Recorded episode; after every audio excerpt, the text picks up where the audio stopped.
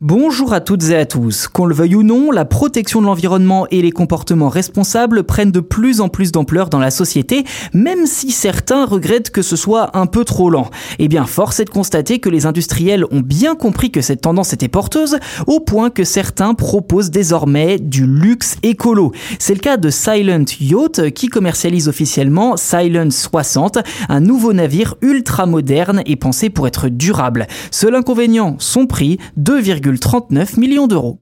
Alors oui, au-delà de son prix bien entendu réservé aux plus fortunés, eh bien ce bateau fabriqué en Thaïlande nous intéresse davantage pour la démarche que propose Silent Yacht avec ce modèle.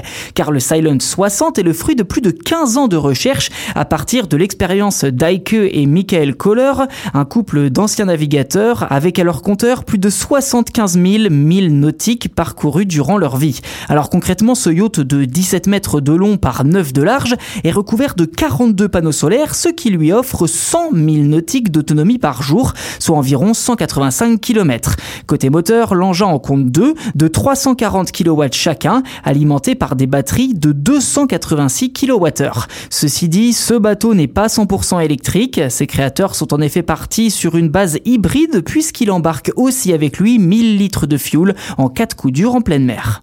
Toutefois, il est également intéressant de s'attarder sur la troisième motorisation du Silent 60, une voile de 13 mètres carrés. Hissée à plus de 120 mètres de haut dans les airs, cette bâche en Kevlar est capable de tracter l'engin de 30 tonnes à 5000 nautiques par heure. Et si jamais vous avez les moyens, alors peut-être allez-vous préférer le Silent 64, à savoir le grand frère du Silent 60, qui a notamment relié Carthagène à la Barbade en seulement 16 jours. Et la compagnie Silent Yacht ne compte pas s'arrêter là, les modèles Silent 80 et Silent 100 seraient déjà dans les cartons, de quoi peut-être verdir un peu plus un secteur qui, je cite, pollue plus que certains pays en développement comme le Burundi en Afrique, d'après Grégory Sall, chercheur au CNRS.